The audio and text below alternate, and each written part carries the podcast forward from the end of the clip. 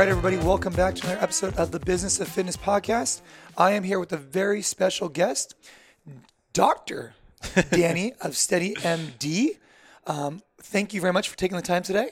Thank you for having me. Yeah, we're here at the Granite Games, and today's episode is brought to you by the NC Fit Collective. If you haven't checked it out, make sure you do for session plans and programming. So, Danny, I am super intrigued. I'm very intrigued about your pizza startup that didn't do as well. And I'm also intrigued by the SteadyMD concept and how you guys are basically innovating the space. I want to talk about it, and I want to see what type of correlations we could make to the gym owner. And this is very much so an entrepreneurship, business owner, coaches podcast. And I think there's a lot to learn from what you're doing on the SteadyMD side, and then also your experience starting a frozen pizza business with your sister. Yes. I want to dive in. You got 20 minutes? Yeah, 25 minutes? All right, guys, let's go ahead and dive in. We got 25-minute AMRAP with Dr. Danny right now. 3, 2, 1, let's go. So for those who don't know, Danny, his wife is Julie Fouché, who's been a longtime CrossFit Games competitor, and that's how we've met. And so you're 31, and you are done with your residency. You are officially a doctor. And what is your specialty? My specialty is family medicine. But I have so a lot of folks, when they finish family medicine, they'll kind of go into general practice, and then some of us have a particular specialty or special interest. And I have something that I've got really passionate about, which is what's called functional medicine. We can go into that a little bit, and that's something that I practice through that platform that you mentioned, SteadyMD. Perfect. And so where'd you go for undergrad? University of Michigan. That's actually where I met Julie. Okay. Yeah, we met in the dorms, and funny story, I was actually an RA in her dorm, a different kind of hallway, but that's how we ended up meeting through some mutual friends. Yeah. Oh, okay, so you met Julie. You're in University of Michigan for your undergrad. For undergrad, microbiology. Microbiology, of course. You're pretty smart.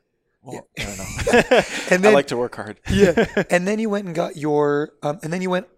You knew you wanted to go the MD track pretty much immediately. No, actually, in high school, I got earlier than high school. I was always into music, but I wanted to be an opera singer, and then actually applied for music school. That ended up not working out. Then tried to find another passion and shadowed some doctors, and then got into medicine that way, or an interest in medicine that way. You wanted to be an opera singer? Yes. So can you just... Well, not anymore. But yeah, I was singing opera. I sang our national anthem in high school and during graduation. Really? Loved doing that. It's kind of a weird thing to get into. To give you some backstory here, I was a typical kind of skater too. I was skateboarding, snowboarding, and then somehow I got into opera. So I had this really weird world, if you will. These two worlds collide. Okay, so you're like Tony Hawk and Andre Bocelli, coming together. Yeah. Wow. And so okay, so you get in. You're on the doc track. Yep, exactly. And now, you finished your residency about 2 months ago. 2 months ago. Excuse me. Yeah. Now you could start providing medical advice while you're 1 year into your residency of how many years? Of three. Yeah. Of three. So people typically, they'll complete medical school, they'll get their medical degree, they'll be a doctor, then they'll pursue a residency. And after 1 year of residency, then they'll be able to practice without supervision in most states in the U.S. after they get a license. I love it. So, I have a unique viewpoint of the hospital compared to some, primarily because we've spent so much time in there with my daughter that we'd be there and doctors would do their rounds, as I'm sure you're more than familiar with. And man, they would just come deep. You'd have the... You'd have the resident, then you'd have the attending, and you'd have the, the different levels, and they'd all kind of come around and they would ask the resident, like, hey, what do you think about this? It was always intriguing to me because it's very much so the type of hospital is a learning hospital, like a teaching hospital. Teaching hospital. Yeah. It's at Stanford.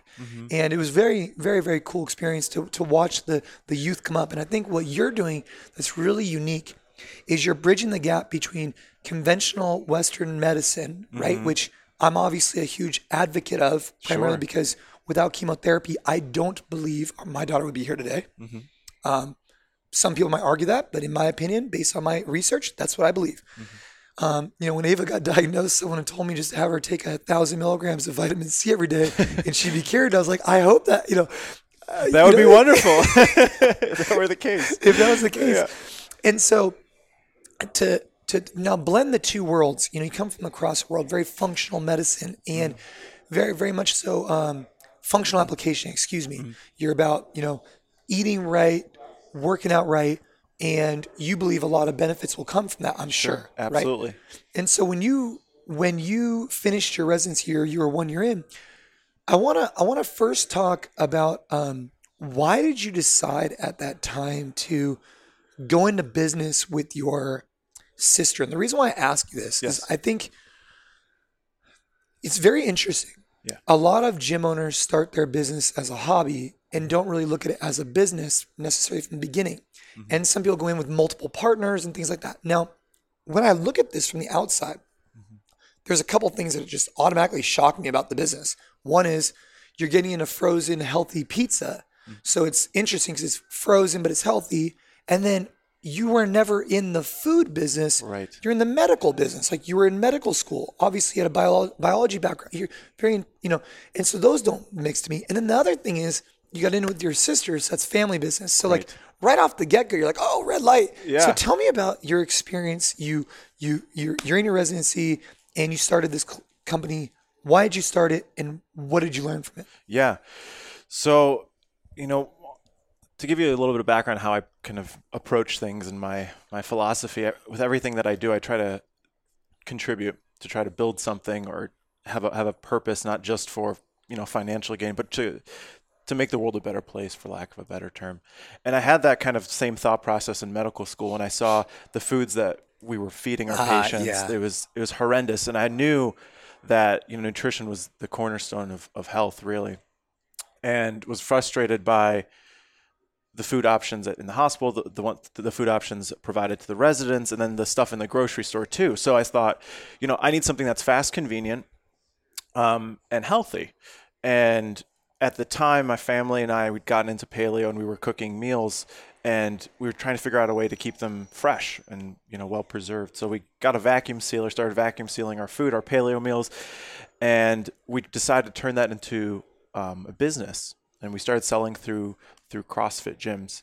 And this was always the intent. So you would cook on Sundays. Yep. And we rented a community kitchen, and my sister and I would just cook these meals and then drop them off at local CrossFit gyms and then sell them that way through an online platform. We had no experience whatsoever. Right. We were just winging it. We thought that, everything that's built in this world is built by people probably no smarter than us. Right. So we just have to get after, we have to learn, and just we'll figure it out as we go. And actually that lesson that I learned from my work in the hospital. I had a research project with a transplant surgeon, and he just refused to believe that something wasn't possible. He said, come back to me in 2 or 3 days and find me a solution.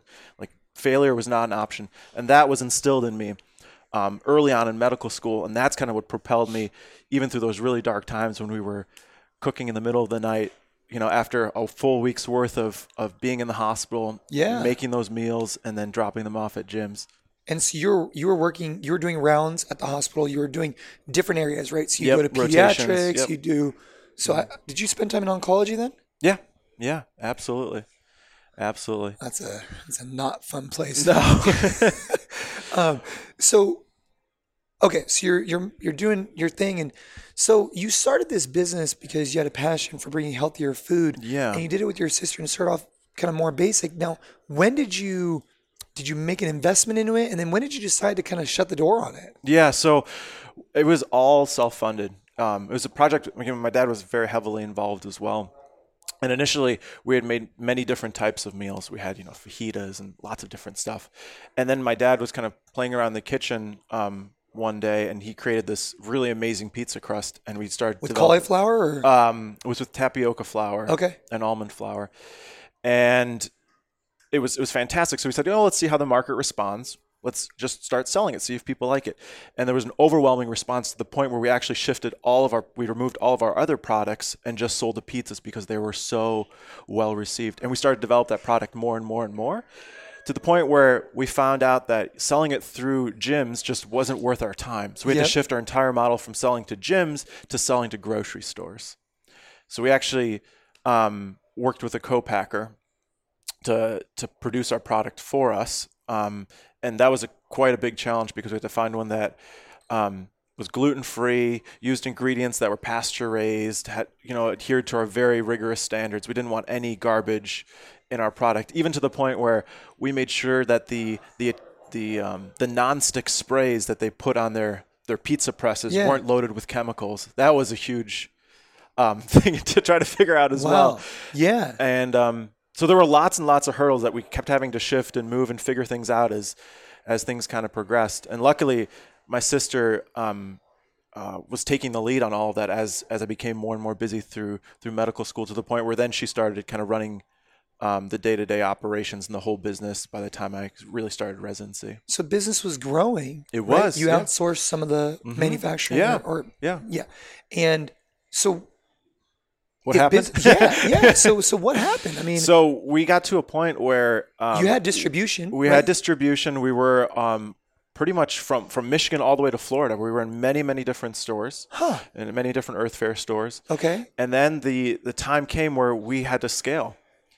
And when you can't really self-fund scale, or at least we couldn't fund our own scaling process. So we couldn't find the funding. And my sister went from, shop to shop to shop for months and months and months. We just couldn't find the funding. And it kind of reached a point where we were involved in other projects, and we kind of have to shift our focus and say, this didn't work out. We still, still have the recipe and the potential to maybe restart it in the future, but our time is better spent elsewhere. Yes. Yeah, so correct me if I'm wrong. To summarize, you and your sister, all good, created a cool product, outsourced it, had distribution, but it wasn't at a scale that was, a cash cow for you. It wasn't like you were making hundreds of thousands of dollars. Mm-mm. So when you looked to, so you guys are probably in a point where you're like, okay, well, we're making a couple bucks, we're spending a lot of time on it, right? But for us to then go to the next level, we'd have to make a major investment. At that point, you had other things going on in your life, and you just couldn't justify it, or you couldn't do it. Right. I think that's really important for gym owners to think about too, is that when you look at your gym, if it's making $10,000 a year, right? And what's the opportunity cost elsewhere for you spending all this time for that? And not to mention the risk and liability for gym owners, but for you had to do a really like a deep dive and say, okay, look, I'm getting my MD, I have my MD. I'm finishing my residency. I have earning potential of X. But if I'm spending X amount of hours doing this, what's going to happen, right? Because it's a give and a take all the time. All the time. It's really, really interesting. So you guys kind of put that back on the back burner. Yep. And now tell me, so you finish up the residency a couple months ago, but before even that, you started to work with a company called SteadyMD. Right. And I'm really intrigued by this model, because it's monthly residual income, which I'm really interested in. One of the benefits that we have in the membership business is that I always like to look at, like, what's our risk and liability? So take, for example, us. We have 6 open to the public locations, another 14 or so corporate sites, and about 5,000 members. So out of all those members, the chances of, or let's just talk about commercial gyms, like 3,000 members. The chances of all of them canceling tomorrow are relatively slim. And so not only do we have these diversified income streams between corporate, commercial, and our online platform, but now we have multiple people within those streams. So when I look at SteadyMD, you have a number of different clients that pay you a monthly retainer. And when you grow from 100 to 1,000, the chances of all of them canceling overnight are very slim. So you have all these small legs to your table that keep you nice and stable. Is the point I'm trying to make. It's like a diversified portfolio. It is, 100%.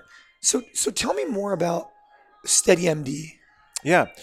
So SteadyMD is a completely virtual, what's called direct primary care service. And the model is that we don't deal with insurance. People pay a monthly subscription fee to have access to a physician 24/7. And they can communicate with the physician via a HIPAA compliant, an encrypted app, so they can send health information that way, kind of like a texting app. Yep. Regular phone call or video chat. Yep. Starts with an hour-long onboarding appointment, get to know you, and then as many 30-minute appointments, or maybe even longer if needed, appointments for as long as they like. So I think the model is genius. And so how much is it a month? $100. $100 a month. And I know my wife actually used this once. And so what happens is, you get on the phone with you get to understand who this person is. And generally, would you say most of your clientele is a little bit more fit, or no? No, not necessarily, actually. That's what so the way that it's structured, the business, is they try to pair you with a physician, or they do pair you with a physician that has a similar lifestyle. So they have, it's not just for people who are active, but they have a powerlifting practice, a functional fitness practice, a triathlon practice. They have an LGBT practice, a general kind of medicine practice. And they try to pair you with folks who have similar perspectives and understandings. Yeah, yeah, yeah. Because you're going to be connected to this person. Right. Yeah. And they it's all about relationships. That's really what primary care is about. And so then you build this relationship, and we work very closely with a person's in-person primary care doctor. But most people are generally, they don't see that person very, very frequently. No. And so, $100 a month, you have different people that get to know you. And I think you're right about the relationship. Like, it would be the equivalent, correct me if I'm wrong, but it's like the equivalent of like you and I, let's just say we're longtime friends, right? Yeah. And I just call you up, hey, Danny, I know I just need a Z-Pack, right? Mm-hmm. I know what it is. I have this, and we talk about the symptoms. You analyze, you address, exactly. And you just get it at logs, right, or whatever. Right. Or and we've, I know you. We've known each other for years. It's kind of like I know your background. If you're having these particular symptoms, I know what's going on, and we know the next steps. Yeah, exactly. So it saves you half a day out of the doctor's office. It really does, because I think right nowadays, I could speak for myself. The medical system, as far as hospitals is concerned, is a really challenging, broken system. Mm-hmm. As far as I'm concerned, the bills that I've received and the insurance, it's just messed up. It's weird. But urgent care has been really a really cool new addition, right? Mm-hmm. But you're almost like a bridge between, an in-person, let's just say annual visit to your doctor. Mm-hmm. You're definitely not trying to be at a hospital. No, if things are really wrong, if you break your arm or if you cut yourself really bad, you need to go to the hospital, right? But you're just saying, hey, normal, reoccurring stuff. Right. And so for SteadyMD, you have multiple doctors on staff, correct? Correct, yep. And your specialty is the functional training side. Mm-hmm. And you obviously have an extensive background in CrossFit and training. So with a monthly, from a business model perspective, I get it. Mm-hmm. Now from a practicality perspective, how do you feel like it's working, and what are the lessons learned that you've seen? Do you feel like it's just dialed? Yeah, I think it's... From the patient's perspective and the physician's perspective, I think it's been a win-win. So for the patient, you have access to a physician. You can ask them questions. You feel comfortable. They understand you. From a doctor's perspective, some people might say, well, how many patients can you support, right? And I'll say 500 people. They'll say, wow, that sounds like a lot of folks, right? It does sound well, like a lot. A traditional primary care doc typically supports 2,000 to 2,500 people. That's a good point. That's why you have these 5-10-minute visits, and you feel like you're re-meeting the physician every single time, or the physician doesn't even remember you.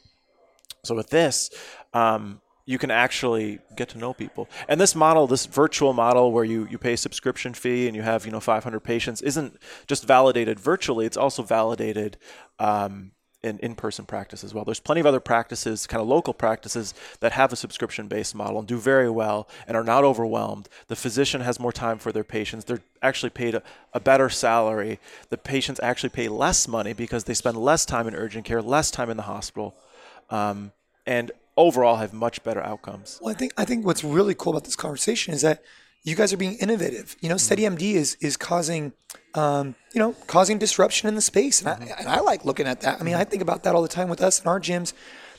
How do we just continue to move forward? How do we cause disruption in different areas and just try and do things better? And I think what you recognize is like, dude, if you're traveling or you're whatever, and you just have something basic, and you have to go in and go through all these things, and regardless of the expense, right? Just the fact that you make it so accessible, right? In a digital age, why wouldn't it be accessible, right? Mm-hmm. Like, gone are the days of.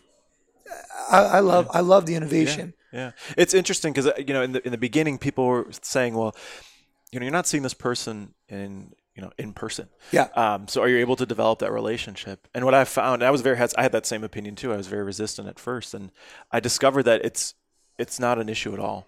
You can really build a very similar relationship to an in-person relationship virtually. Yeah, and I think you just need to know what you're getting into. Like, for example, we have digital clients, let's just say, who are getting our workouts through videos and through whatever. Yeah. There's a certain relationship there, right? Like Julie Fouché has her program, right? Or Julie, I should say, has her program, right? Mm-hmm. But then there's that connection. Mm-hmm. But then if they wanted more, we would recommend for them to go into a gym nearby and get a coach, right? In a similar but different way, it's like, hey, this is our relationship. Yep. But if, for example, I don't think I could service you because the, you know, the injury's too big, to whatever, right. We will outsource you to another. We will direct you elsewhere. Like, we're humble enough. Like, I'd imagine. Yeah, yeah, absolutely. Hey man, something's wrong. You need to go see, you know, X doctor. You know, there's. I'm glad that you bring that up because, you know, as primary care physicians, we have a very, you know, broad understanding of things, but we don't have a very detailed understanding of many things. Yeah. So what we've done actually is worked with another company, and we have access to different specialists. So rather than just sending you to specialists to answer a simple question or a particular concern, I can send your case virtually to that specialist. We'll take a look at the case, make recommendations, and say, oh, you know what, this is easily handled over the internet. Tell them to do this, and they'll be fine. We'll go from there. Or they might say, oh, this is a big deal. These are the labs that I want you to get before they see me. So once they get in my door, we can use our 30 minutes to an hour effectively and get the person an answer right away. Well, because you're more of a generalist, right? Correct. Which is phenomenal. Right. But then again, you need to know when to outsource. Right. I mean, exactly. You know, so for example, when my daughter was diagnosed, we went and we would see, her pediatrician. Sure. And the straw that broke the camel's back for us, there was a number of things, but she was receiving excessive bruising and falling asleep at school.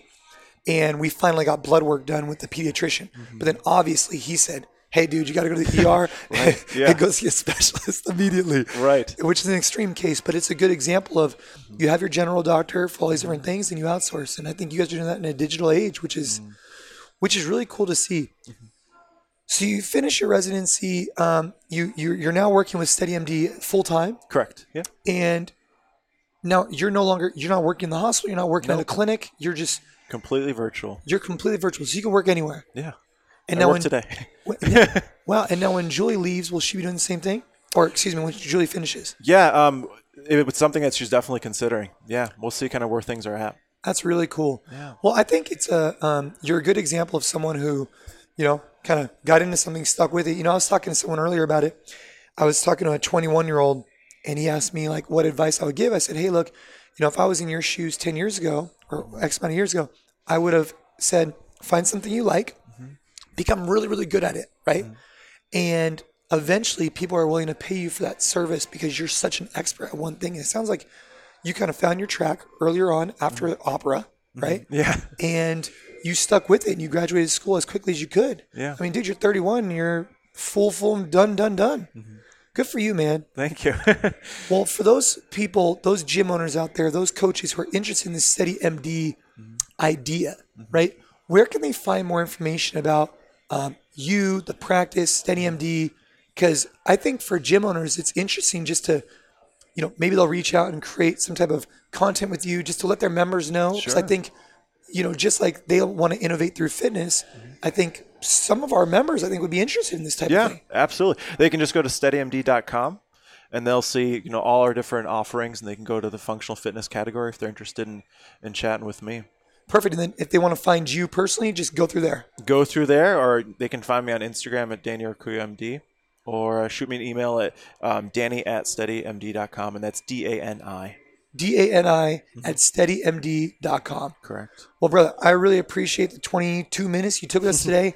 I appreciate your insight into this pizza business, and in particular, how, you know, you needed to kind of understand where your energy was best spent, because ultimately I have so much time and so much energy. Right. And that was really helpful to hear. And I like the disruption you're causing in the space. Awesome. All right, brother. Well, thanks for having me. All right, have a good day, everybody.